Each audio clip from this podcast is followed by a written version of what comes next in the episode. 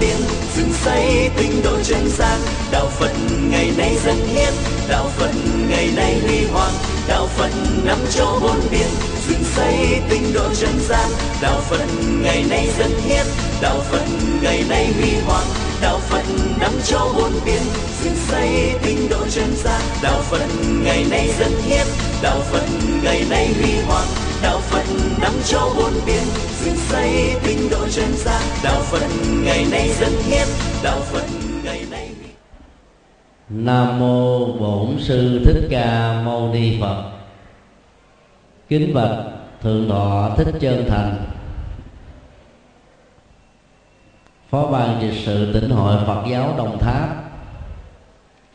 Trụ trì chùa hòa long trước nhất chúng con ờ, chân thành cảm ơn thượng tọa trụ trì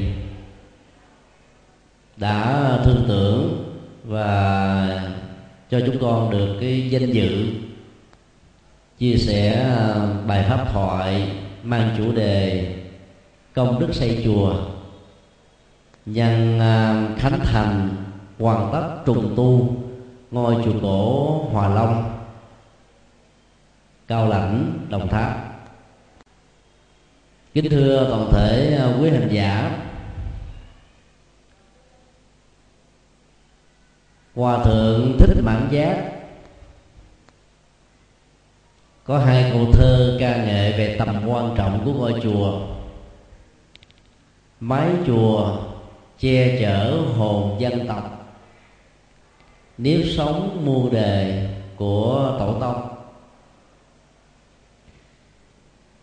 Chỉ với à, hai câu thơ tầm quan trọng về à, ý nghĩa tâm linh, đạo đức, văn hóa và xã hội của ngôi chùa trong à, đời sống của người dân Việt Nam đã được thể hiện một cách rất là đầy đủ. Sự cứu mặt của một ngôi chùa chức năng chính yếu là che chở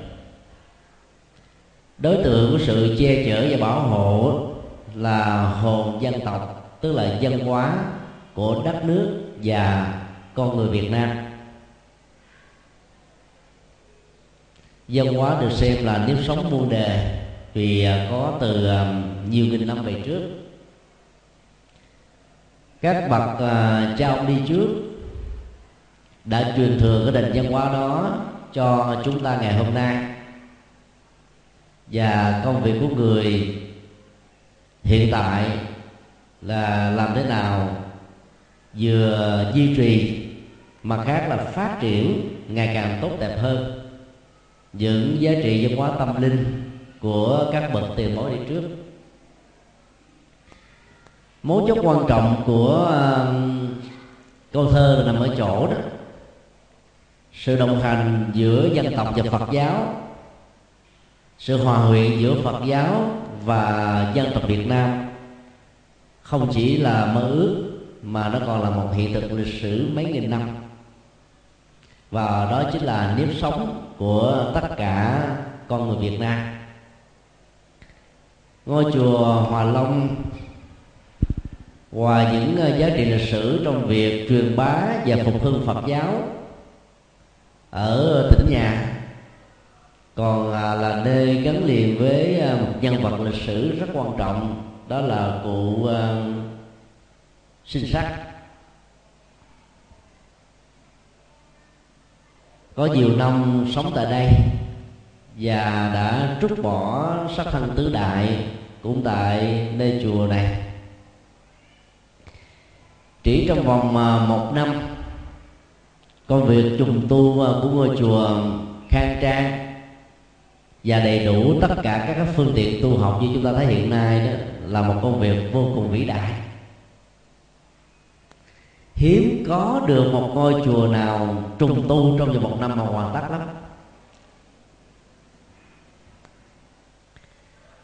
Cái công đức của việc ờ, trùng tu chùa rất lớn. Nằm ở chỗ đó, nếu vị ờ, trụ trì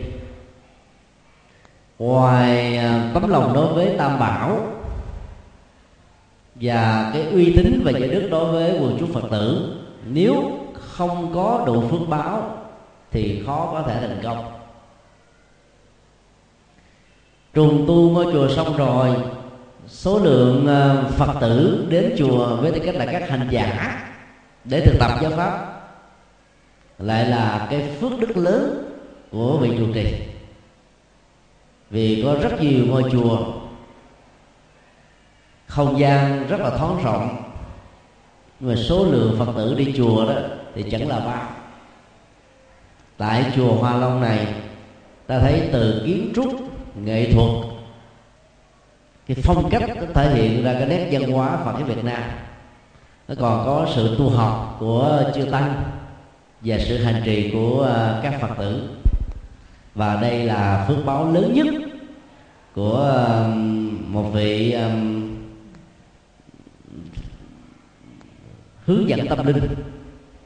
Và cũng là cái sự đồng tu của uh, tất cả các uh, phật tử ở tại uh, tỉnh đồng tháp. Xin tất cả dành tràng pháo tay để tán dương công đức vĩ đại của thượng tọa trụ trì và tất cả các hành giả. Sau khi đức phật thích ca thành đạo với cội bồ đề con đường hoàng hóa của ngài bắt đầu hướng về à, sa Đáp nơi cách bồ đề độ tràng khoảng 250 cây số để à, tiếp tục năm người bạn đồng tu thường gọi là năm anh em kiều trần dư đức phật cao khoảng một thước chín mỗi bước chân của ngài chỉ nhiên là hơn một mét nhưng vì ngài là người à, chủ trương những bước chân an lạc thảnh thơi nhẹ nhàng thư thái để thiết lập chánh niệm trên từng bước chân đi trong cuộc đời. Do vậy, mỗi ngày ngài đi khoảng 25 cây số. Và đến sa nát như thế là mất khoảng là thì tại đây đức phật đã vận chuyển ờ, bánh xe chánh pháp trên nền tảng của ờ, tứ thánh đế tức là bốn chân lý thánh. Có khả năng làm cho một người phàm trở thành một bậc giác ngộ. Và trong bài kinh này đó, ta thấy là hai lớp nhân quả đã được phân tích một cách rất là rõ ràng. Thứ nhất là phải vạch mặt chỉ tên khổ đau. Như là một người có bản lĩnh, dám nhìn thẳng vào những bế tắc mà con người đang có như là những thực tại của cuộc đời. Bản lĩnh đó giúp cho người phân tích thấy rõ được nguyên nhân gần và xa chủ quan và khách quan mình và người xã hội và hoàn cảnh. Và lớp nhân quả này khi nhận diện xong đó, được xem như là giải quyết vấn đề 50% phương pháp trị ngày nay cũng dựa trên cái công thức của tứ uh, thánh đế. Các bác sĩ giỏi sẽ chẩn bệnh. Và khi xác định được cơn bệnh đó, thì việc trị liệu không còn là khó khăn lắm. Lớp nhân quả thứ hai đối lập hoàn toàn với lớp đầu. Đó là cái cực điểm của hạnh phúc được gọi trong thuật ngữ Phật học là niết bàn. Vắng lặng toàn bộ tất cả những nỗi khổ, niềm đau, những hoạt động tâm lý âm tính, các cái nghiệp tham sân và si. Con người trở nên um, thư thái, an lạc thảnh thơi trong mọi biến cố của cuộc đời thăng trầm, vinh nhục, thành công, thất bại, lên bôi xuống gió. Và bản chất của cái trạng thái tĩnh tại, an lạc được gọi là trước bàn đó, nó vượt lên trên rất nhiều lần so với hạnh phúc các giác quan do mắt thấy tai nghe, mũi ngửi, lưỡi nếm thân xúc chạm, ý hình dung, những đối tượng thuộc về hạt ngu. Đức Phật phân tích rất rõ, Đối với những gì đó, Nó thuộc về sở thích, Niềm an vui hạnh phúc phát sinh từ các giác quan, Bao giờ cũng mang tính điều kiện. Cái gì mang tính điều kiện, Cái đó là vô thường. Cái gì vô thường nó thay đổi Và không còn tồn tại với thời gian. Sự biến dạng và biến mất của đó sẽ tạo ra một tâm lý nuối tiếc, mà việc bám theo đó sẽ trở thành là một nỗi khổ và niềm đau. Còn đối với những gì không hợp gu, không ờ, cảm thấy hài lòng phẫn sân hận xuất hiện như là một sự đối kháng và có nhiều tình huống dẫn đến thái độ kháng cự và lợi trừ. Kết quả là đứng trước các phản ứng giác quan, con người hoặc là rơi vào trạng thái chấp và tư hữu hóa thuộc về lòng tham, hoặc là chán nản, không hài lòng thuộc về lòng sân. Mà nơi nào có tham và sân, nơi đó được xem là gốc rễ của khổ đau và đồng hành với vô minh.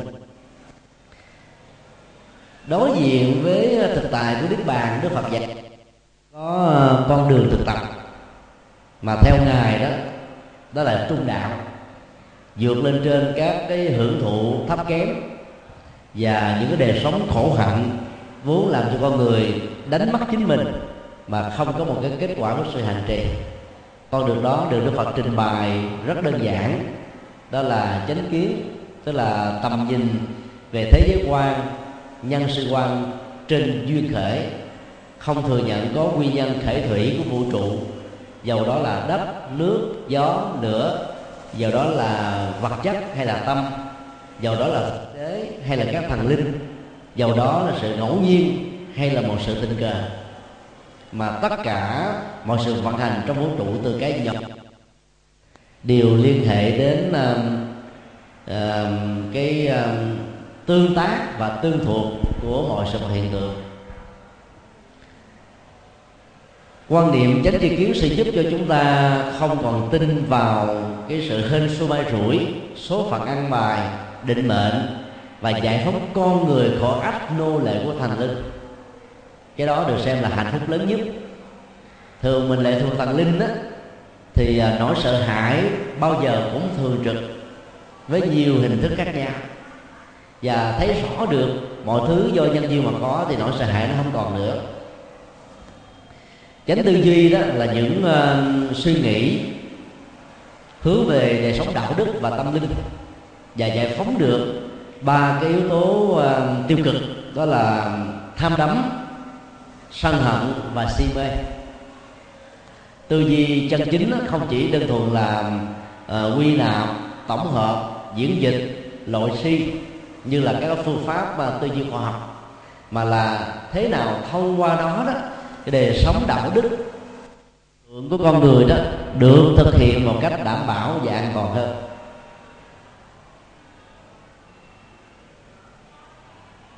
Chánh ngữ bao gồm những lời nói um, phù hợp với um, thực tại. Những lời mang tính cách xây dựng hòa hợp đoàn kết. Những lời quá có uh, giá trị đạo đức và những lời nó có ý nghĩa giúp cho con người vượt qua được nỗi khổ được. À, chánh nghiệp là những hành động à, chân chính bao gồm là sự bảo hộ mạng sống của con người như là nền tảng của hòa bình thương yêu các loài động vật bảo vệ môi thái. Rồi à, không à, trộm cắp tư hữu hóa những gì không thuộc về mình tôn trọng sở hữu của những người khác và sống uh, trên nguyên tắc một vợ một chồng để mang lại an lạc hạnh phúc cho gia đình mình như chính gia đình của người khác. Chánh tinh tấn được hiểu là sự nỗ lực không ngưng nghỉ đối với những cái thiện cái chân cái tích cực cái giá trị an lạc hạnh phúc cho mình và cho người. Nỗ lực làm hoài làm mãi mà vẫn không ngừng. Cho đến lúc nào không còn gì để tu tập nữa thì việc như thế mới được gọi là tạm xong. Chánh niệm là trạng thái sống an lạc tĩnh tại trên mấu chốt của hiện tại. Thông thường con người có khuynh hướng là quay quá khứ, như là một sự nuối tiếc đối với những cái điều tốt và tích cực. Còn đối với thì sự ký ức quá khứ đó sẽ làm cho nỗi khổ niềm đau xuất hiện thêm nhiều lần nữa cho nên chánh niệm là người sống một cách rất là an lạc vững chãi thảnh thơi từng giờ khắc bây giờ và trong đời sống hiện tại này chứ không chờ đến một tương lai xa. Vì ờ, theo đức phật đó, giá trị hạnh phúc của tương lai đó của hiện tại nếu hiện tại mà không có ăn vui thì tương lai không có hạnh phúc. Thay vì uh, mong mỏi quá nhiều về tương lai. Thì đức phật dạy là hãy đầu tư, có phương pháp, có tâm huyết, có năng lực, thì tất cả những gì chúng ta muốn chắc chắn sẽ nằm ở trong lòng tay của chúng ta. Chánh định là trạng thái vững chãi, thảnh thơi, không bị trao đảo như là hải đảo giữa biển khơi với rất nhiều phong ba và bão táp tám ờ, yếu tố chân chính như về điêu đó được xem là con đường trung đạo. Và đó là cái ờ, kỹ năng xử lý tất cả những bế tắc ở trong cuộc đời. Từ kinh tế, chính trị, văn hóa, giáo dục, xã hội, gia đình, chuyện cá nhân, vân vân. Nếu ta chịu phân tích dưới góc độ của nhân quả, lấy cái bế tắc đối với trường hợp khổ đau lấy cái ăn vui đối với trường hợp của hạnh phúc làm thước đo để đánh giá. Và khổ thì tìm nguyên nhân hạnh phúc thì tìm con đường. Chứ ta không có thể chỉ đơn thuần là mong cầu ước nguyện gian sinh mà không có bất cứ một sự thực tập nào. Thì kết quả vẫn là một cái gì đó rất là xa về một trong tám yếu tố của khổ đau về phương diện uh, tinh thần đó đó là mong mỏi mà không được. Từ điều này chúng ta thấy là đạo phật à, rất là thiết thực không dạy chúng ta cầu nguyện mà dạy chúng ta thể hiện các hành vi chân chính để đạt được những gì mà ta đang hướng về như là một à, niềm vui. Sau à, uh, 6 tháng là trải qua mùa ăn cư kiến hạ đầu tiên kể từ thành đạo tại à, thành xá vệ. Đức phật đã quay trở về bồ đề đậu tràng. Tiếp độ ba anh em ca diếp, độ vua tần bà sa la. Và từ đó, ngài đã có được một hai trăm năm mươi vị xuất gia trẻ, xuất thân từ nhiều lĩnh vực, đặc biệt là tôn giáo như là những nhà tri thức rất là nổi tiếng lúc bấy giờ. Con đường tâm linh của đạo Phật được lan rộng chưa từng thấy ở trong uh, lịch sử các tôn giáo có chúng ta khi vua Tần Bà Sa La trở thành đệ tử của ngài thì uh, lần đầu tiên ông lên núi uh, linh thú còn được gọi trong kinh pháp hoa là núi kỳ xà quạt để chiêm bái ngài thì nhà vua đã bày tỏ lòng tôn kính ở mức độ cao nhất. Núi kỳ sầu quạt thì không cao nó khoảng chừng uh, cây số đường bộ. Nếu uh, đi theo con đường tắt. Và khi uh, đi khoảng hơn nửa đoạn đường thì nhà vua đã yêu cầu tất cả đoàn tùy tùng và những người vệ sĩ của vua hãy dừng lại ở tại điểm đó. Và nhà vua đã bỏ hết tất cả dép giày đi một mình lên để bày tỏ lòng tôn kính đối với một bậc đạo sư khả kính. Cái con đường đó sau đó được đặt là đường tầng bà sa la. Cuộc hội ngộ uh, lý thú này đó không phải là lần đầu tiên mà là lần thứ hai.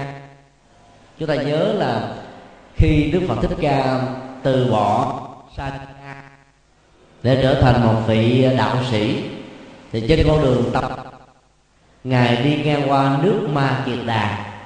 Thì lúc đó, vua tần bà sa la nghe và yêu cầu đó, đón ngài mời về cung và dân nửa giang sơn ma kiệt đà cho thái tử thích ca lúc đó đức phật đã từ chối. Vì à, không thỏa mãn với hạnh phúc của à, trần đời mà đỉnh cao nhất là dương vị thái tử thích ca mới đi tu. Và do vậy không có lý do gì để ngài phải đam mê cái đất nước à, to lớn nhất có tầm ảnh hưởng về quân sự chính trị văn hóa kinh tế mạnh nhất ở trong 16 nước liên bang Ấn Độ lúc bấy giờ tiếc nuối về sự từ chối của Đức Phật. Vua Tần Bà Sa La đã yêu cầu khi nào thành đạo đó, trở về độ ngài trước. Đức Phật đã hứa. Nhưng ta thấy là sau khi thành đạo đó Đức Phật đã độ năm anh em vua Trần Như rồi mới về độ vua Tần Bà Sa La. Lý do rất đơn giản. Tần Bà Sa La là vị vua của nước Ma Kiệt Đà mạnh nhất lúc bấy giờ. Và ông cũng là mạnh thường quân, cúng dường cho các vị sa môn và bà la môn nổi tiếng ở tại nước ma kiệt là và các nước lân bang nếu đức phật độ tầng bà sa la trước đó, thì các vị sa môn, bà la môn không có sự tu tập vững chãi, sẽ thấy đức phật như là một nỗi đe dọa. Và do đó xem đức phật như là một đối thủ. Điều đó không tốt cho bối cảnh tôn giáo lúc bấy giờ. Cho nên ngày độ năm anh em kiều trần như, vốn là năm vị đạo sĩ rất có uy tín và nổi tiếng. Sau đó, độ ba anh em ca diếp là ba bậc đạo sư rất lỗi lạc và có nhiều tín đồ. Việc tiếp độ các vị lãnh đạo bà la môn làm đệ tử của ngài sẽ kéo theo một cái um, hình ảnh rất là hay là những tín đồ xuất gia và tại gia của các vị đạo sĩ đó sẽ mặc nhiên trở thành đệ tử của Đức Phật. Trong đó có Đức vua Tăng Bà Sa La núi Kỳ Sa Vật theo lịch sử là nơi mà Đức Phật đã giảng rất nhiều các bản kinh đại thừa. Nổi tiếng nhất là bản kinh um, Diệu Pháp Liên Hoa chúng tôi um, đã thăm viếng núi Kỳ Sa Vật tám lần. Năm lần còn à, du học của tại Ấn Độ từ năm 1994 đến à, 2001 ba lần ở trong năm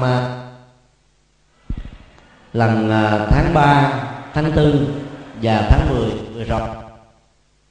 Chúng tôi quan sát rất kỹ về cái địa thế của và thấy nó nằm ngay cái trung tâm bao bọc xung quanh nó thể núi, mà nhìn ở từ phía ờ, không gian đó ta có thể thấy giống như là một đóa sen đang nở. Và cái đỉnh núi linh thú giống như là cái gương sen. Và từ cái hình thù đặc biệt này, mà việc Đức Phật thuyết giảng bài kinh Diệu Pháp Liên Hoa Hoa sen chánh pháp đó, có một ý nghĩa tâm linh vô cùng to lớn. Ngài nói rằng tất cả các chúng sinh giàu à, với thân phận là các loài động vật hay là do tiếc núi hận thù chấp trước mà chưa siêu sanh làm cảnh giới ngạ quỷ hay là tái sanh làm con người phước báo hơn nữa làm con người ngoài hành tinh tức là atula và thiên hoặc là những vị đã chứng đắc được a la hán thanh văn duyên giá bồ tát và phật quả vào à, các cái tầng cấp tâm linh đó ta thấy là có khác nhau. Nhưng phật tính ở trong các chủng loại vẫn không bị mai một. Cái đó được gọi là à, là cái nét đặc biệt nhất mà đức phật đã khám và hướng dẫn cho chúng ta.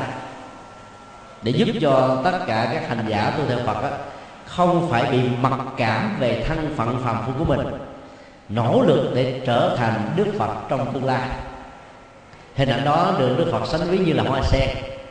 Khi là một cái nụ ở trong bùn, cái nụ giữa mặt nước, cái nụ vừa trồi lên mặt nước, cái nụ nở được vài cánh, cái hoa nở được phân nửa, cái hoa nở được trọn phần, thì trong nụ và hoa sen, các yếu tố giống nhau đó là gương, nhụy, cánh và hạt. Không có cái nào là có sự khác biệt điều đó cho thấy là phật tính trong mọi chủng loại là vốn ngang nhau. Vấn đề khác nhau ở chỗ là tính thời gian phương pháp thực tập và cái kết quả của sự hành trì dẫn đến sự nhanh hay là chậm trong từng à, cá thể. Như vậy khi ờ, giảng bài kinh ờ, pháp hoa trên đỉnh núi linh thú có hình thù như một hoa sen thì cái giá trị tâm linh nó được xác định thêm một lần nữa.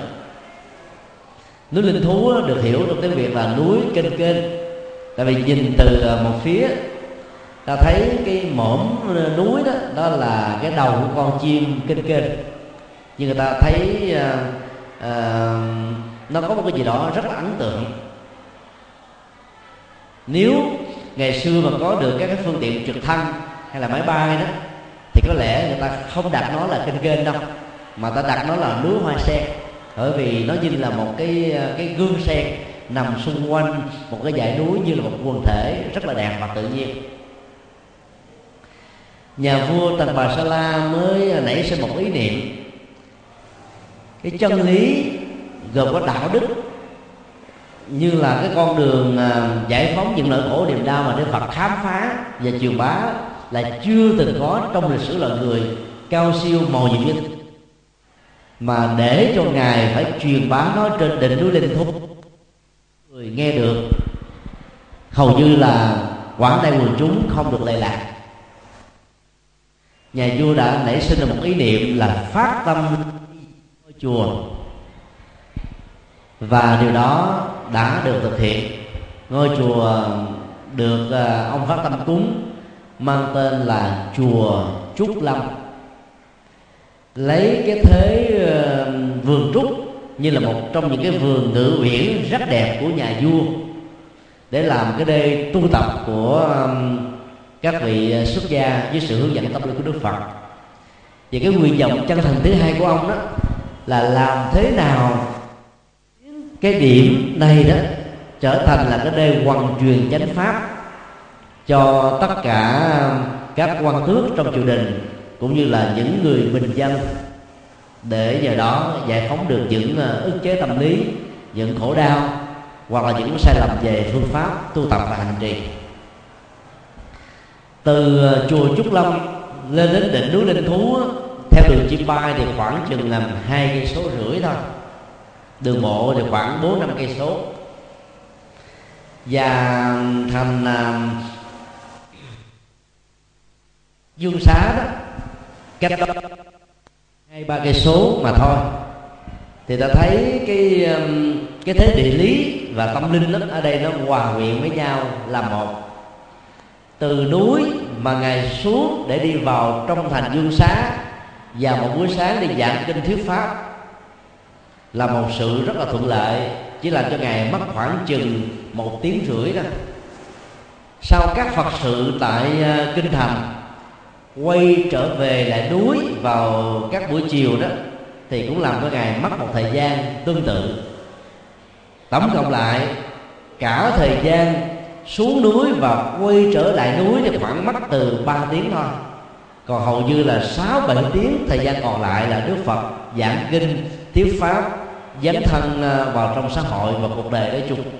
Và điều đó đã làm cho Phật sự của ngài rất thành công. Đức Phật đã ở tại à, núi linh thú như thế là khoảng ờ, 6 năm trời. Sau đó là xuống uh, uh, tịnh xá trúc lâm để làm các phật sự. Tịnh xá trúc lâm thì nằm ở trên một cái lô đất gồm có vài chục mẫu nó tiếp giáp với các cái quần thể núi linh thú và à, với một cái mặt bằng rất là rộng. Ngày xưa đó thì à, à, tu sĩ à, tu theo đức phật đó thì mỗi ngày chỉ ngủ dưới gốc cây một lần thôi. Đêm thứ hai đó là không ngủ thêm nữa vì sợ sanh tâm đấm trước. Và núi linh thú đó là rừng cây rất là rậm rạp cứ mỗi một gốc cây là một vị à, ờ, chân tu hành trì. Khi nhà vua tần bà sa la dân cúng ngôi chùa đầu tiên cho đức phật thì ông đã cắt những cái thách bằng à, tre mà cây tre đó trong uh, truyền thống uh, văn hóa ấn độ đó là một cây văn hóa. Nó gắn liền với uh, các cái uh, sinh hoạt sinh rồi uh, sinh nhật uh, lễ cưới lễ uh, quan trọng và cái lễ tang. Như những sự kiện quan trọng nhất một đời người đều sử dụng đến cây tre như là một yếu tố của tôn giáo cho nên uh, việc xây dựng tịnh xá cho chư tăng tu học trong vườn trúc có một ý nghĩa tâm linh rất là quan trọng. Và các cái thấp các cái gốc được nhà vua xây dựng cho các vị tu sĩ Phật giáo cũng được làm bằng các loại tre. Ngày nay đến đó đó thì cái không gian của chùa Trúc Lâm nó bị thu hẹp lại còn khoảng chừng là một phần mười thôi so với lịch sử. Và một phần quan trọng đó là do hồi giáo chiếm đóng và sử dụng làm cái nghĩa trang cho nên toàn bộ khu vực đó vì lý do tôn giáo tế nhị tản độ mà vẫn chưa khai quật được. Chứ theo uh, truyền thống đó, thì sau khi đức phật uh, qua đời tại Kusinaga xá lợi của ngài được chia làm 8 phần thì dân chúng ma kiệt đà được nhận một phần quan trọng nhất và vua tần bà sa la. À, xin lỗi vua ai sa thế con vua tần bà sa la đã cho xây dựng một cái tháp vô cùng kiên cố và trang nghiêm để tôn thờ làm phước báo cho bá tính đến đảnh lễ và cúng dường. Hiện nay đó thì toàn bộ cái khu vực được khai cuộc khảo cổ đó chưa tìm ra được nơi nào là cái tháp. Trong tám cái tháp thì chỉ còn có một chỗ duy nhất là phát hiện ra đó là ở à, tỳ sa ly. Mùa hạ cuối cùng, trước khi đức phật lên đường đến à, Kusinaga để nhập niết bàn, còn bảy địa điểm còn lại hầu như là mất tích các tháp do hồi giáo tàn phá một cách kinh hoàng vào thế kỷ thứ 12 sau khi à, bình địa được Ấn Độ và chiếm đóng nước này như là một thuộc địa mới. Ta thử ờ, phân tích cái giá trị tâm linh của chùa tịnh xá, chùa và tịnh xá trúc lâm, được nhà vua tầm bà sa la hiến cúng. Đường lên núi linh thú khoảng chừng hai cây số mặc dù không xa. Nhưng để cho dân ở trong ờ, kinh thành mà lên thì hầu như là ảnh hưởng đến công ăn việc làm.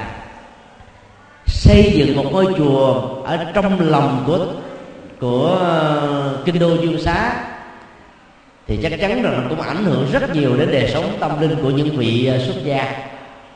Cho nên à, đức phật đã chọn một cái địa điểm rất là thú vị. Tâm linh đó thì được trọn vẹn không gian đó thì được thuận lợi. Việc truyền bá đó, gặp rất nhiều à, thuận duyên. Rồi khi tiếp nhận cái ngôi chùa trúc lâm đó, thì cái việc thuận duyên cho hoàng pháp giảng kinh tiếp độ quần chúng lại càng được tốt đẹp hơn nữa ngôi chùa hòa long. Như là xem như là đang nằm mà gần cái khu trung tâm của tại tỉnh này. Chúng ta thấy là là một cái điều kiện rất thuận lợi cho rất nhiều phật tử đến để tu tập và hành trì. Ngày xưa đó ngôi chùa đó là cái trung tâm văn hóa.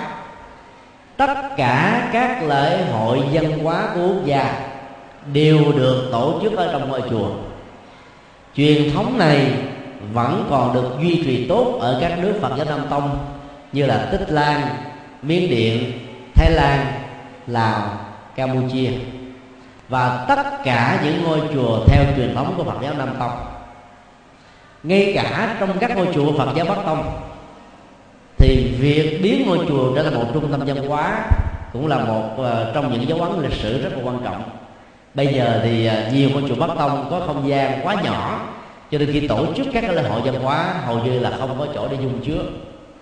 Do đó góp phần công đức để tu tạo một ngôi chùa ở một nơi chưa có hoặc là uh, trùng tu là một ngôi chùa bị quan phế và bỏ quên đó có công đức rất là lớn.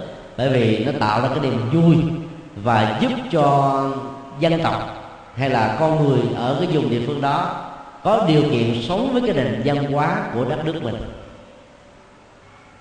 và chính yếu tố này đức vua tần bà sa la đã phối hợp với đức phật để làm cho dân hóa của phật giáo và dân hóa của ma kiệt đà nó hòa quyện với nhau là một. Và dân hóa phật giáo chúng ta biết là nó yếu tố tâm linh đạo đức và những cái giá trị tích cực cho, cho xã hội rất là cao. Do vậy tổ chức ở tại chùa chắc chắn là có lệ cho quần chúng.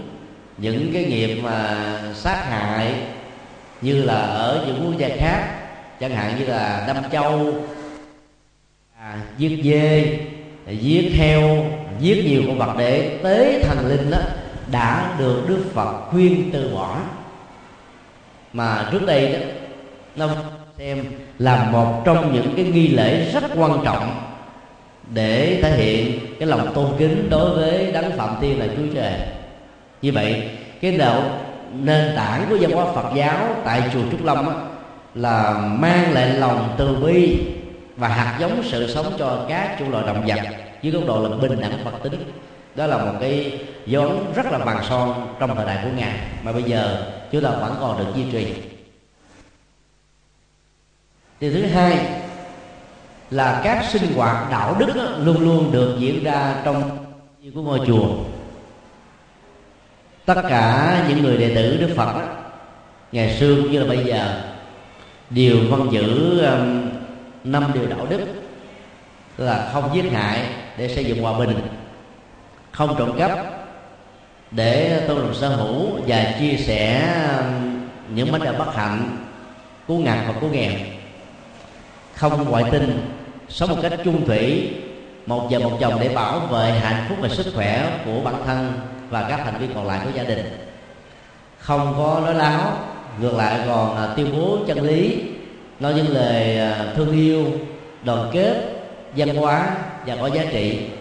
Không à, rượu chè và các chất gây sai ngược lại người đệ tử phật còn sống với một tinh thần trách nhiệm là bảo vệ cái sức khỏe của bản thân vì nó là một phương tiện để uh, bảo hộ hạnh phúc và chăm sóc hạnh phúc cho gia đình. Ngoài ra đó thì à, mỗi người phật tử còn phải có ba ngôi tâm linh để nương tựa. Đó là nhận đức phật làm thầy bậc tuệ giác và từ bi. Nhận chánh pháp làm thầy tức là con đường giải phóng nỗi khổ niềm đau trên nền tảng của nhân quả. Nhận à, các vị xuất gia chân chánh làm thầy để ta học những điều hay lẽ phải từ những gì Đức Phật đã dạy. Cho nên à, kể từ khi trở thành một người Phật tử đó thì đời sống của chúng ta đó trở nên mới. Và lúc đó chúng ta được gọi là tái sanh lần thứ hai trong cuộc đời. Cha mẹ sanh ra chúng ta sự sống. Thầy cô giáo ngoài học đường đó mang lại cho chúng ta những cái kiến thức. Còn đạo phật mang lại cho chúng ta những cái giá trị đạo đức và tâm linh cao sâu hơn. Trong một bài kinh nọ, đức phật đã dùng nghệ thuật chơi chữ rất là kho hài nhưng lại có chiều sâu. Mỗi người nam nên có hai vợ và mỗi người nữ nên có hai chồng. Vợ và chồng thứ nhất là theo luật pháp. Vợ và chồng thứ hai là chánh pháp tức là chân lý và đạo đức tức là con đường tâm linh. Nếu tất cả mọi người có gia đình hay là độc thân đều kết hôn với chánh pháp tức là chân lý và đạo đức đó, thì đời sống người đó sẽ không bị khổ đau. Nương tựa vào à, quan hệ hộ vợ chồng đó, chưa hẳn là có hạnh phúc. Bởi vì có rất nhiều người sống với một người chồng không có trách nhiệm, thậm chí là dũng phu, phá tài, phá của, giống như là một chí phèo cũng có rất nhiều ông chồng sống không có hạnh phúc vì bà vợ tệ hơn vợ đậu. Và có nhiều cặp vợ chồng.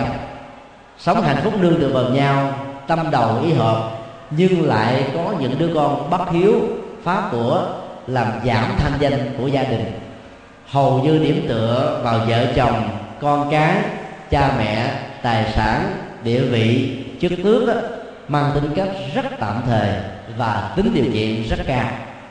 Vô thường cũng rất chống vánh trong đó nương tựa vào chánh pháp như là một người bạn đời đó thì uh, mỗi biến cố tiêu cực trong cuộc đời diễn ra như là cơn động đất sóng thần đi ngang qua dòng cảm xúc chúng ta không làm cho mình bị thắt điên bát đảo ba chìm bảy nổi tám định đê cuộc khủng hoảng tài chính toàn cầu từ uh, giữa tháng 7 năm 2007 và tạm kết thúc vào tháng giêng 2009 đó, đã làm cho triệu triệu gia đình trên hành tinh này điêu nhiều tỷ phú triệu phú trên cuộc đời này phải chọn cái chết làm à, cái chỗ kết thúc nỗi đau vì trở thành trắng tay và không tin rằng những nỗ lực chân chính của mình dành được bao nhiêu năm bây giờ hoàn toàn biến mất hụt hẳn trước được nỗi đau, to lớn đó, nhiều người đã đi vào cái bế tắc sâu đậm hơn. Trong đó, nương tựa vào chánh pháp và kết hợp với chánh pháp đó, thì những biến cố diễn ra trong cuộc đời làm cho chúng ta có kinh nghiệm hơn, điềm tĩnh hơn, sâu lắng hơn, hiểu rõ rằng nó là vô ngã trên nền tảng của vô thường. Vô ngã có nghĩa là không thuộc về mình một cách lâu dài, và nó chỉ có tạm thời trong một thời gian nếu mình có phương pháp có phước báo có được chân chánh biết cách bảo hộ thì nó tồn tại với chúng ta. Còn thiếu những cái tố vừa nêu thì nó cắt cánh bay cao hoặc là bay xa một thời gian hay là vĩnh viễn. Vấn đề còn lại là trong các biến cố như thế đức phật dạy chúng ta là tiếp tục gieo trồng phước báo bình tĩnh an vui để thẳng bước mà đi làm lại cái mới. Ai có phước đó, thì tự động sẽ có lại những thứ mà mình đã mất còn không có phước thì mới bị mất luôn. Cho nên thay vì chán nản tiếp của dẫn đến sự tuyệt vọng, thì ta hãy vươn lên bằng sự tinh tấn mới.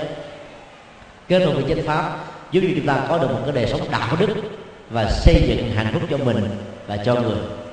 Cho nên người phật tử có tu học đó, thì trong mọi biến cố của cuộc đời đó, nếu người khác là là người ta trở nên điên dại, bế tắc mượn rượu giải sầu mượn những niềm vui à, giác quan đó, làm điểm nương tựa hay là lăn xả vào cái những cái chốn à, ăn chê đánh mất phương hướng và không có lối về thì người đệ tử phật đó, sẽ tu học nhiều hơn để làm chủ chính bản thân và vượt qua những nỗi khổ niềm đau vốn có cái ngôi chùa ngày xưa nó là một cái trung tâm đạo đức và rất là mạnh.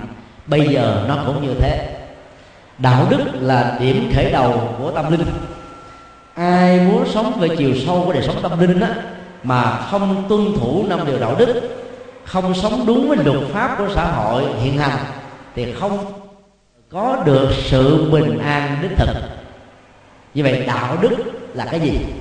Đức phật nói, đạo đức trước nhất là một nhận thức phù hợp với nhân quả và có trách nhiệm trực tiếp về hành vi lời nói, việc làm, suy nghĩ, quan điểm, lý tưởng, sự nghiệp, nghề nghiệp của bản thân mình.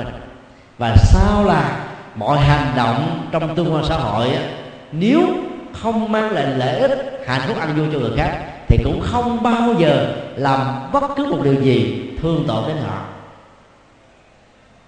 Tất cả những điều đó được đức phật khích lệ bằng sự phát tâm. Trước đây đó khi đến với đạo chưa đến với đạo phật đó, chúng ta có thể sống một cách rất là sòng phẳng. Có qua có lại mới toại lòng nhau. Làm việc thì phải ăn lương. Ăn lương rồi thì xong việc. Và do đó hợp đồng kết thúc. Như vậy ta sống đó là trong một cái tương quan xã hội một cách tương đối thôi. Còn khi trở thành người phật tử rồi thì mình nhân tăng cái nhận thức cao hơn chút xíu đôi lúc đó, có nhiều người có tinh thần trách nhiệm cao. Hết giờ mà chưa hết việc thì vẫn tiếp tục làm. Vì làm như thế mặc dù lương không được gia tăng nhưng cái phước quả do ta phát tâm làm rất lớn. Giống như mình đang bỏ vào trong một tài khoản công đức những cái khoản đầu tư vô hình. Và chính cái này giúp cho chúng ta vượt qua được những nỗi khổ niềm đau và nghịch cảnh trong cuộc trong khi rất nhiều người cũng cùng một hoàn cảnh tương tự thì bị bế tắc và không có lối thoát. Do đó, người tu học phật đó, nâng cao đạo đức bằng sự phát chứ không có cần đo tính điếm sòng phẳng hết. Phát tâm đó, nó phát xuất từ một động cơ và thái độ muốn phụng sự, muốn đóng góp và cảm thấy được an vui, hạnh phúc trong vấn đề này. Cho nên khái niệm mà trong các chùa sử dụng đó là công quả. Công quả là một cái cặp từ.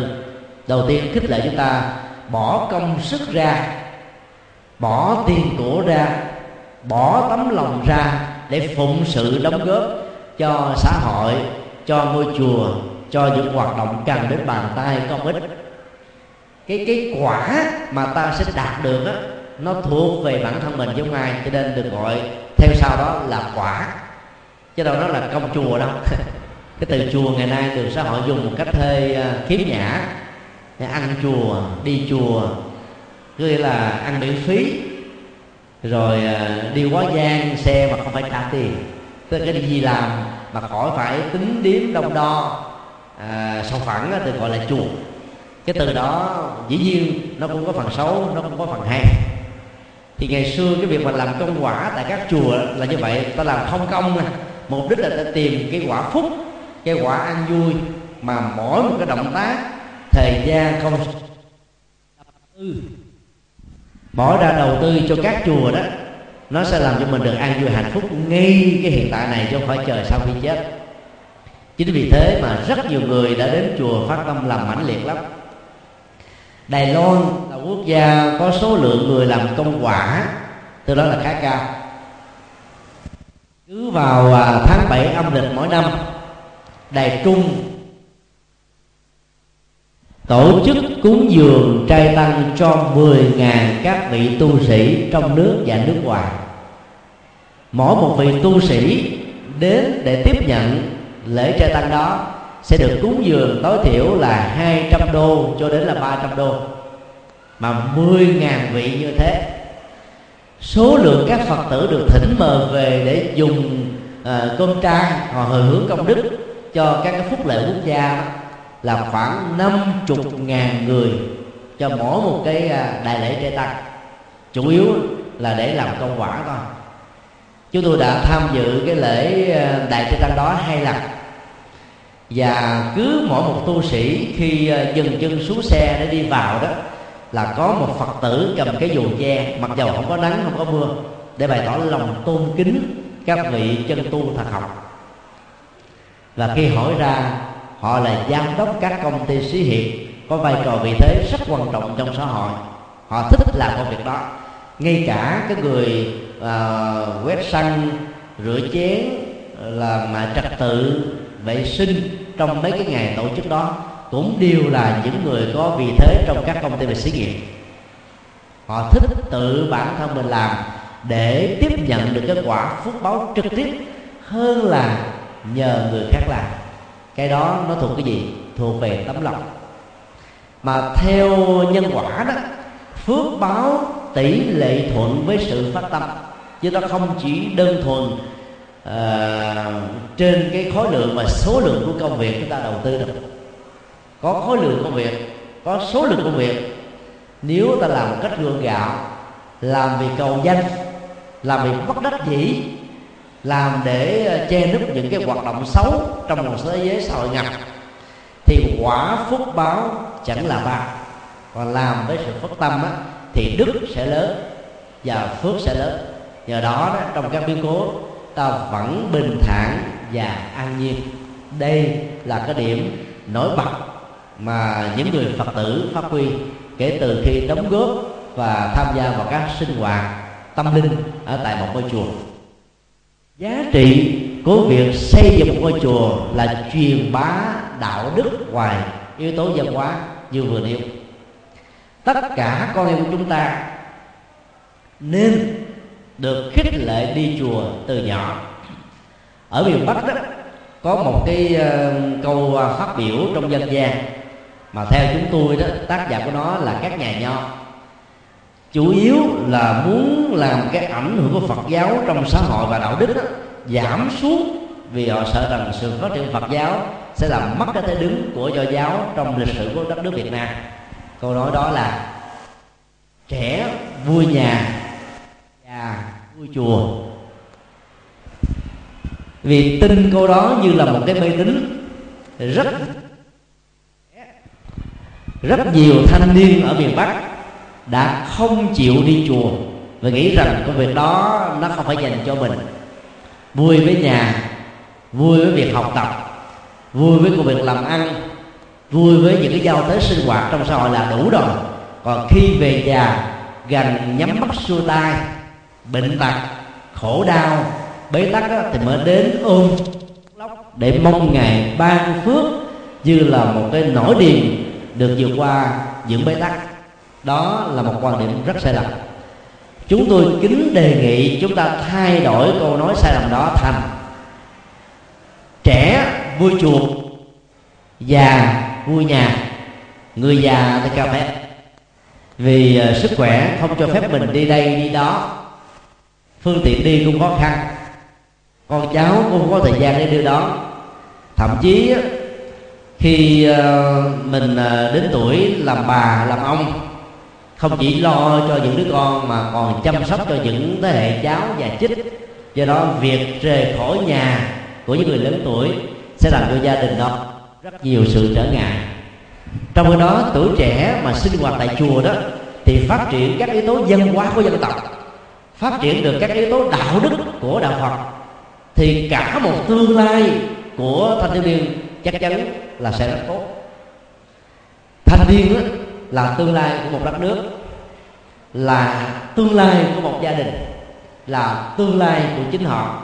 Nếu không được huấn luyện các điều đạo đức như đức phật dạy, không giết người để bảo vệ hòa bình, không trộm cắp để tôn trọng sở hữu, không ngoại tình để tôn trọng hạnh phúc gia đình không nói láo để tôn trọng sự thật. Không rượu chè ma túy để tôn trọng sức khỏe và giảm thiểu cách tối đa các tệ động của xã hội, thì làm sao họ có thể sống một cách trưởng thành trong hạnh phúc được? Đến nhà mà mới đến chùa thì hãy xí quách rồi. Cô muốn làm việc tốt cô có đủ sức khỏe để làm nữa. Còn cái thời trai trẻ hay là thanh xuân thì ta làm được biết bao nhiêu là việc. Các bậc tổ tiên của chúng ta trong thời đại lý mà trần trở thành những cái mẫu người rất là lý tưởng đến với đạo phật thời còn trẻ. Các nhà vua đến với đạo phật từ lúc mười mấy tuổi. Có nhiều nhà vua làm phật tử, năm ba, bốn tuổi thôi. Và cả cuộc đời của họ là chìm đắm ở trong à, an vui và hạnh phúc, tắm mình ở trong hạnh phúc. Và do vậy đó, xã hội được thái bình và đất nước Việt Nam trong thời đại đại trần đó được xem là mạnh nhất hung cường nhất trong lịch sử mấy nghìn năm của dân tộc. Đã ba lần chiến thắng được giặc nguyên mông. Mà giặc nguyên mông á, gốc là mông cổ. Thời điểm đó đánh thắng cả liên xô đánh thắng cả trung quốc nhật bản và nhiều nước khác. Ấy thế mà phải thua một cách vô điều kiện đối với một đất nước việt nam nhỏ bé. Có ý thức hệ dân tộc lúc đó là đạo phật. Thời đại nhà lý mà sang năm á, chúng ta sẽ làm lễ kỷ niệm một nghìn năm thăng long, hà nội. Cũng là một thời đại rất thái bình. Tất cả các vị vua, quan của triều đại này đều là những phật tử thuần thành triều đại nhà lý được hình thành dưới sự à, tư vấn tâm linh của thiền sư vạn hạnh. Mà vị vua lý thái tổ được xem là vua đầu tiên đó, là con nuôi của vị thiền sư này. Nhờ yếu tố phật, thấm nhuần từ thở nhỏ cho nên vấn đề trị quốc an bang của nhà vua dựa trên mười dương tử pháp, tức là lấy đạo đức, lấy trí tuệ, lấy tinh thần vô ngã vị tha, lấy luật pháp, lấy sự phát tâm làm nền tảng để dấn thân phụng sự. Do đó xã hội rất là thái bình. Chưa có một cái triều đại nào thái bình như là triều đại nhà lý trong lịch sử của đất nước việt nam. Và thời đó, đạo phật được xem là quốc giáo hai triều đại lý trần đạo phật là quốc giáo đó đã làm cho đất nước việt nam trở thành là vinh hiển với toàn cầu. Hạnh phúc ở trong nước, phát triển kinh tế, giáo dục, văn hóa và mọi phương diện khác của xã hội. Cho nên, việc xây dựng một ngôi chùa và góp phần công đức cho ngôi chùa được thành công đó sẽ làm cho đạo đức có mặt với tất cả con người của chúng ta. Từ phương diện này, chúng tôi xin triển khai ba góc độ quan trọng khác để cho hạt giống đạo đức của ngôi chùa đó có mặt với tất cả các thế hệ thanh thiếu niên ờ, và trong tương lai. Thứ nhất, đó là lễ sinh nhật. Từ sách cái lễ thôi nôi, tức là sinh nhật đầu tiên của một đứa con, thường được tổ chức trong một ngôi chùa.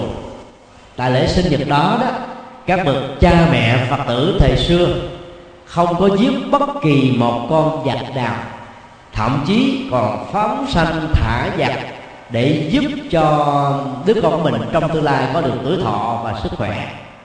Đây là một cái mối quan hệ nhân quả rất là có ý nghĩa mà chúng ta lại không quan tâm. Tổ chức sinh nhật là để cầu phúc, cầu thọ, cầu bình an, mà mình lại chiêu đãi bằng các thực phẩm mặn thì sự sống của các loài động vật đã bị kết liễu thì làm sao đứa con mà ta thương yêu đó có được phước báo? Khi được trưởng thành. Cho nên, chúng tôi kính đề nghị quý vị sinh nhật cho bản thân và con em tại chùa bằng các thực phẩm trà. Đó là một giá trị rất là lớn. Ngày nay, cái khủng hoảng hâm nắng toàn cầu về khí hậu đó, nó bắt nguồn để xây gọi là chăn nuôi và sản xuất thực phẩm mặn. Nhiều gấp rất nhiều lần so với cái thời đại công nghiệp hóa. Có thể là quý vị sẽ không tin, nhưng các khoa học gia chứng minh cho chúng ta điều đó. Cứ mỗi 460 gram thịt được sản xuất cho chúng ta ăn, đồng nghĩa là trên hành tinh này sẽ bị mất đi 2.500 gallon lít nước trong sạch. Và mất đi á, trung bình là từ 5 cho đến 12 mét vuông để trồng trọt các lương thực phục vụ cho các loài chăn nuôi. Và trong bầu khí quyển bị tống vào tối thiểu là 270 kg khí carbonic vốn làm cho bầu khí quyển bị à, giảm thiểu tuổi thọ hiểu nhà cứng gia tăng và con người trên hành tinh này ngày càng bị yếu thọ. Trong khi đó cái công nghệ chăn nuôi và chế tác thực phẩm mặn á, chỉ làm giàu cho một số các đại gia tư bản trong lĩnh vực này thôi. Còn đất màu á, của các quốc gia bị giảm thiểu đi. Trước khi có cái chăn nuôi đó thì mỗi một cái ờ, lớp đất như vậy trung bình nó có khoảng là bốn tấc rưỡi qua màu sau chăn nuôi nó chỉ còn lại một tấc rưỡi thôi. Như vậy là giảm thiểu đi gần như là 300 lần. Tức là ba lần. Đó là một cái ờ, tổn thất rất là lớn. Các cái tổn thất khác về y tế và dịch vụ à, sức khỏe do các quốc gia trong chế độ an sinh xã hội đầu tư cho các người dân do ăn uống tiêu thụ các thực phẩm mặn đó là nó cao gấp 100 lần so với cái lệ tức mà các nhà sản xuất thu hoạch được. Đó đấy là tổn thất rất là nhiều. Ấy thế mà rất nhiều các quốc gia không quan tâm. Bây giờ các khoa học gia đã cảnh báo cho chúng ta điều đó. Cho nên tổ chức sinh nhật đó, mà bằng thực phẩm mặn là vô tác dụng. Một năm mà tổ chức một lần đó, thì tuổi thọ chúng ta giảm đi mấy tháng tuổi. Nếu trong lễ tổ chức đó ta đãi cho vài ba trăm người trong à, thực phẩm đãi đó vài ba trăm con vật trong khi đó nếu mình tổ chức bằng thực phẩm chay kêu gọi ta ăn chay dây hạt giống tình thương đối với các loài động vật đó, thì phước báo cho chính người tổ chức và đứa con đó, được quan tâm sẽ tốt hơn. Do đó việc tổ chức tại chùa nó có giá trị vừa ban phúc vừa hiểu được tình thương vừa có giá trị vừa có tuổi thọ vừa có bình an và có sức khỏe. Cái loại to non đó thì ngày xưa trong đạo Phật dạy là phải bài rất nhiều các cái món vật mà mỗi một món vật tượng trưng cho một nghề nghiệp. Đây là một cái định đây là một cái nghệ thuật để um, xác định hướng nghề nghiệp trong tương lai của con em. Ngày nay rất nhiều cha mẹ và người thân đó không quan tâm đến vấn đề như là Phật đã làm trong lịch sử mà lại quan trọng đến cái việc nhậu nhẹt đối với người nam ăn uống đối với người nữ thậm chí là cơ bạc. Ca múa sướng hát những thứ mà gần như chỉ lao vào cái uh, niềm vui của uh, ngũ dục thôi. Kết quả là đứa uh, con của chúng ta trong tương lai chọn lựa cái gì? Nghề nghiệp thế nào? Chúng ta lại không quan tâm đến họ. Đó là một điều rất là tổn thất. Sinh hoạt thứ hai rất quan trọng đối với một đời người đó là lễ cưới. Thời đức phật đó, các lễ cưới được tổ chức ở trong chùa. Lịch sử tổ chức lễ cưới trong chùa kéo dài đến cả nhiều thế kỷ. Nhiều nước phật giáo hiện nay vẫn tiếp tục duy trì cái truyền thống văn hóa tốt đẹp này. Luôn từ đây chúng tôi xin đính chính một điều. Rất nhiều người cứ nghĩ rằng việc tình yêu hôn nhân hạnh phúc gia đình là không được bàn ở trong cổng thiền môn. Nói như thế là cực đoan và không đúng. Người xuất gia thì vượt ra khỏi cái đời sống ái dục. Kết liễu cái việc mà truyền nòi giống để trở thành những bậc thánh tiêu biểu về đạo đức và tâm linh, làm nên nương tựa và phước báo cho người tại gia thì việc không màng đến đó là một yêu cầu không thể thiếu. Còn người tại gia được đức phật quan tâm bằng mấy trăm ngàn bài kinh dài ngắn dừa trong 49 năm thuyết pháp của ngài. Gần như đầy đó, trực tiếp và gián tiếp, đức phật đều nói đến nghệ thuật của tình yêu và hạnh phúc cần phải được duy trì và đảm bảo. Chưa có một cái nền dân học tôn giáo nào từ cổ cho đến kim, từ đông sang tây. Có nhiều lời thuyết giảng về tình yêu hôn nhân hạnh phúc gia đình như là của đạo phật. Cho nên, tổ chức lễ cưới tại chùa rất tốt. Trong ờ, lễ ờ, tổ chức ngày xưa, thì ờ, cô râu và chú rể đó được nhắc nhở về năm bổn phận mà hai bên cần phải thực tập để à, gắn kết hai trái tim khác nhau là một, ở một mức độ tương đối. Và hòa hợp về lý tưởng, về khuynh hướng, về tôn giáo, về đời sống đạo đức, về thói quen, về sự rộng lượng và về ý chí để hai người đó không bị so le với nhau. Và do đó, cả hai cùng hưởng được hạnh phúc cho nên truyền thống phật tử nồi đó ngày xưa rất mạnh. Rất tiếc ngày nay trong các nước phật giáo bắc tông đó đã bỏ mất đi cái truyền thống này. Cha mẹ là phật tử nhưng con cái không theo. Con cái là phật tử đôi lúc cha mẹ ngăn cấm. Còn uh, trong các nước phật giáo nam tông đó thì cha truyền con nói mẹ truyền con gái nói. Phật tử từ đời này sang kiếp khác cái nền hạnh phúc của họ rất đảm bảo và đời sống của họ rất là bình an quý vị nếu có mặt ở đất nước uh, tích lan uh, ấn độ miến điện thái lào campuchia những quốc gia chịu ảnh hưởng rất sâu đậm nền văn hóa đạo đức phật giáo mấy nghìn năm thì đời sống của họ rất chất phát chân thành hiền hòa chánh trực. Đó là ảnh hưởng từ từ từ chánh pháp của đạo Phật. Do đó việc tổ chức lễ cưới tại chùa ngoài cái việc có được sự chúc phúc của tam bảo có được sự nhắc nhở về cái kỹ năng sống hạnh phúc thương yêu được một lẫn nhau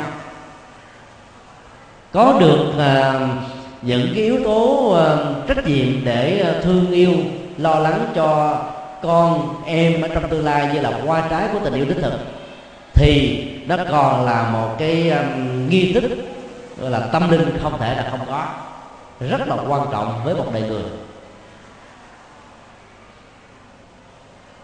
Bây giờ cái phong tục à, tiếp đãi đồ mặn nó trở thành như một thói quen. Mà trong các lễ cưới đó ngoài chiêu đãi thực phẩm mặn à, à rượu chè. Và do vậy đó rất rất nhiều người bị say xưa nghiện ngập thông qua một lễ cưới. Do đó ta có thể um, trở về cái truyền thống của đạo Phật ngày xưa. Và một phần giữ lại cái thói quen của ngày nay. Đó là ta làm hai lần.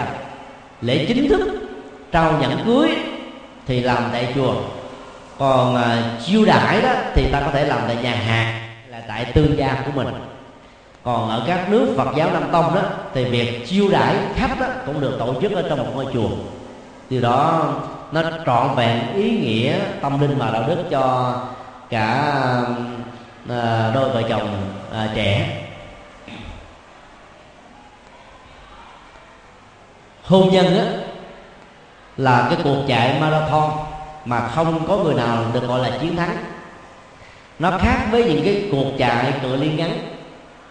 Rất nhiều à, cặp hôn nhân ngày nay đã phải bị ly dị sau 3 năm trở thành vợ chồng của nhau. Hoa Kỳ là quốc gia Đức về tỷ lệ ly dị 51% Trung bình sau 4 năm làm hôn thú, Thì cứ hai cặp là có một cặp ly dị.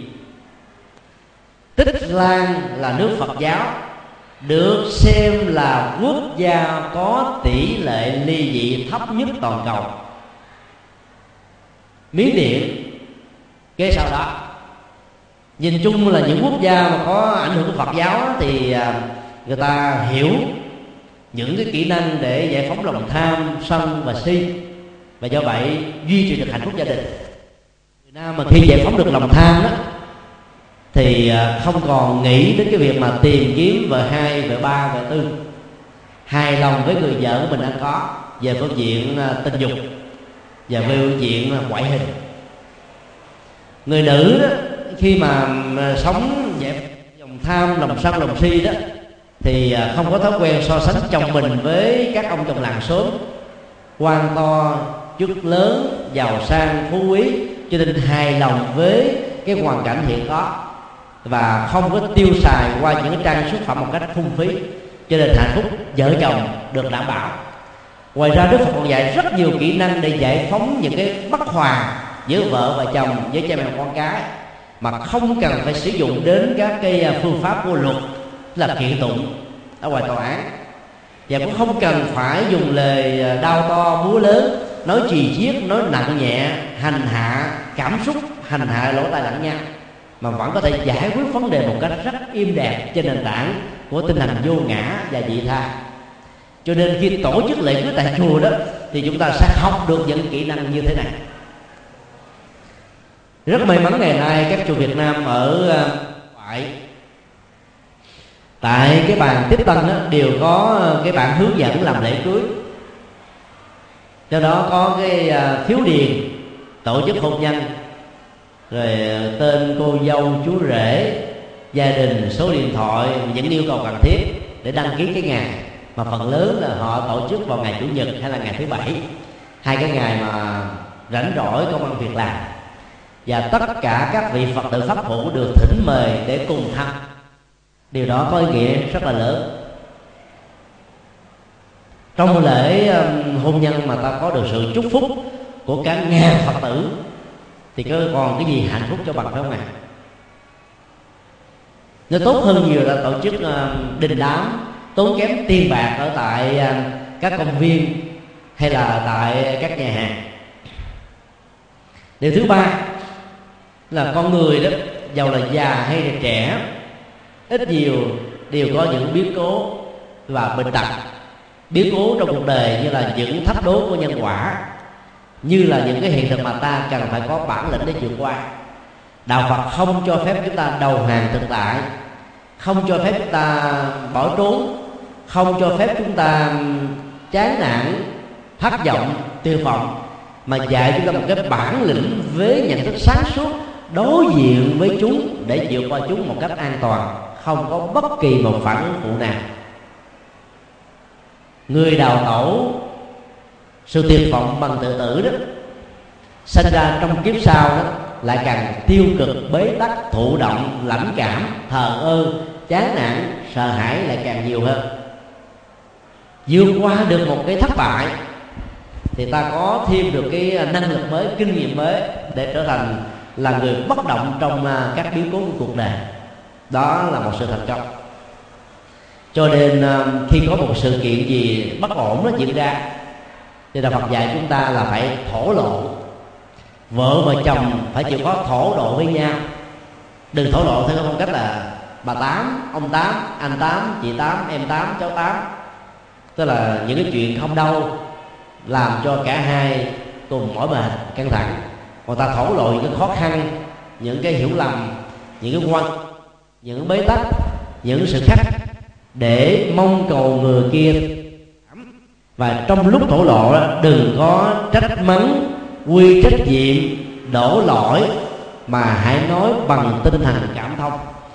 Người lắng nghe cũng không nên có thái độ chỉ trích mà hãy thể hiện sự hiểu và thương trọn vẹn. Thì lúc đó, đó những cái ức chế những bế tắc ở trong xã hội nó được giải phóng rất là tốt. Xã hội phương tây ngày nay đang sống với một sự căng thẳng căng thẳng với công việc làm căng thẳng với sự thất nghiệp căng thẳng với đồng lương căng thẳng với tiền nợ căng thẳng với các mối quan hệ tình làng nghĩa sớm và thậm chí là căng thẳng với những người thân ruột thịt ở dưới mái nhà. Và họ có khuynh hướng riêng tư thu rút về chính mình rất là nhiều cho nên khi có một bế tắc nào đó, đó họ ém vào bên trong. Và cái sức ém đó sẽ làm cho cái ờ, mức độ bùng phát đổ vỡ càng lớn hơn về sau này khi mức chịu đựng đã hết. Cho nên Phật dạy chúng ta là phải thổ lộ. Cách thổ lộ có hiệu quả đó là những người thân và đặc biệt là những người có kinh nghiệm về vấn đề. Chứ nếu mà ta thổ lộ sai người đó, đổ dầu thêm nữa thì làm cho phiền não ngày càng gia tăng. Và chùa, với sự có mặt của các ờ, vị chơn tăng thật học các thầy, các sư cô sẽ là cái nơi mà chúng ta có thể chia sẻ, giải bài những khó khăn của đời sống gia đình và xã hội. Để nhờ đó, các vị tu sĩ sẽ tư vấn cho chúng ta để vượt qua. Vì đạo phật là đạo giải quyết vấn đề, chứ không phải là già đạo ờ, dạy chúng ta đào tẩu cầu nguyện không không. Mà giải quyết là phải hiểu được nguyên nhân sâu xa của nó. Khi mình bị bệnh thì truyền thống tâm linh Phật giáo có những cái nghi thức để cầu an cầu an không phải là mong cho Phật ban phước. Rồi tẩy những cái um, uế khí ra khỏi nhà, ma quỷ khỏi ám vào trong cơ thể. Phước được gia tăng, sức khỏe được tồn tại lâu dài. Mà cái nghi thức đó chủ yếu để giúp cho rằng thân thể này không phải là của tôi một cách vĩnh hằng. Cái đó được gọi là vô ngã. Tại sao ta phải thực tập điều đó? Bởi vì phần lớn chúng ta có khuynh hướng đánh đồng cái thân thể vật lý do cha mẹ sinh ra là tôi, luật pháp bảo hộ việc đó. Cái tôi trên thân thể này được đánh đồng bằng cái tên quỷ dân a, nguyễn thị b, vân vân, mà cha mẹ mình đặt. Và do vậy, những gì nó liên hệ đến thân thể, sự sống, tên tuổi, uy tín của chúng ta đều làm chúng ta bị khổ đau và do vậy, đánh đồng cái tôi với những thứ đó thì khổ đau đã có mặt. Thì trong cái nghi thức cầu an đó thì cả những người bị bệnh và những người đang khổ đau sẽ thân tập vô ngã. Và do vậy, nỗi khổ niềm đau sẽ biến mất. Tại sao lại có kết quả như thế? Tất cả những nỗi khổ thuộc về tinh thần, bám ở trên tâm, hoặc là cảm xúc, hoặc là ý niệm, hoặc là tâm tư, hoặc là nhận thức, hoặc thái độ hoặc là quan điểm tất cả những nỗi đau đó bám trên thân. Cơ thể, tế bào, thịt, xương, da, gân lực phủ ngũ tạng nói chung là mạng sống. Bây giờ mình thực tập vô ngã thì nội dung nó cụ thể là như thế này. Thân thể cha mẹ sanh ra không phải của tôi vĩnh hằng cho nên tôi không đánh đồng và không bị dướng kẹt vào nó. Dòng cảm xúc, ý niệm, tâm tư và nhận thức không phải là của tôi vĩnh hằng do điều kiện nhân duyên mà có. Cho nên tôi không để cho những nỗi đau của cảm xúc lan tỏa trên đời sống tinh thần và cơ thể của tôi. Khi mình bị bệnh rất thì nỗi đau nó khống chế hoàn thành trên thân mà giờ mình quán cái thân này không phải là mình mình không bị kẹt vào đó. Thì chúng ta đang nạp vào một cái năng lượng để tự hóa giải và tự điều chỉnh. Nó còn có cái tính năng trị liệu tốt gấp nhiều lần so với thuốc mê, thuốc gây tê, thuốc giảm đau. Bởi vì sau gây mê, gây tê, giảm đau đó, thì chúng ta lại đau. Hay nói cái khác là các cái phương pháp này đó. Nó chỉ làm tê liệt quá và mất phản ứng thần kinh ngoại biên, thần kinh cảm giác. Do đó, nó không đưa về trên bộ não để đưa ra một cái nhận thức rằng tôi đang bị đau ở răng, ở bụng, ở phổi, ở tim, ở bất cứ một chi phần nào của cơ thể. Như vậy, cái sự giảm đau của y khoa chỉ là giảm đau tạm thời và tương đối việc thực tập vô ngã trong các nghi thức cầu an sẽ giúp cho chúng ta chấm dứt một cách lâu dài khổ đau. Khổ, dĩ nhiên là có. Đau, dĩ nhiên là có, như là những thực tại. Nhưng mà mình khi mình thực tập như thế thì nó không có tồn tại một cách lâu dài. Và ta không cần phải sử dụng nhiều thuốc quá để dẫn đến những cái phản ứng là phụ cho những cái chứng bệnh khác. Chân thành à, kính chúc toàn thể à, quý phật tử sống an vui hạnh phúc dưới mái chùa long hòa để tất cả những người thân của chúng ta đều được hưởng giá trị an vui hạnh phúc đó. Và xin vị dành tràng pháo tay để tán dương à, thượng tọa bổn sư của tất cả quý vị đã dày công trùng tu ngôi chùa khang trang cho chúng ta tu học như à, chúng ta đang à, có mặt tại chánh điện của ngày hôm nay. Nam mô công đức lâm bồ tát nam mô quan hỷ tạng bồ tát ma ha tát.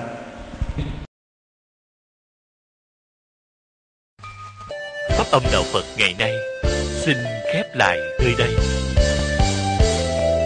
quý vị muốn thỉnh hoặc ấn tống các đĩa cd về đại tạng kinh việt nam các kinh sách do thầy nhật từ biên soạn các bài pháp thoại các cd về âm nhạc phật giáo cũng như muốn đóng góp vào các hoạt động từ thiện của đạo Phật ngày nay.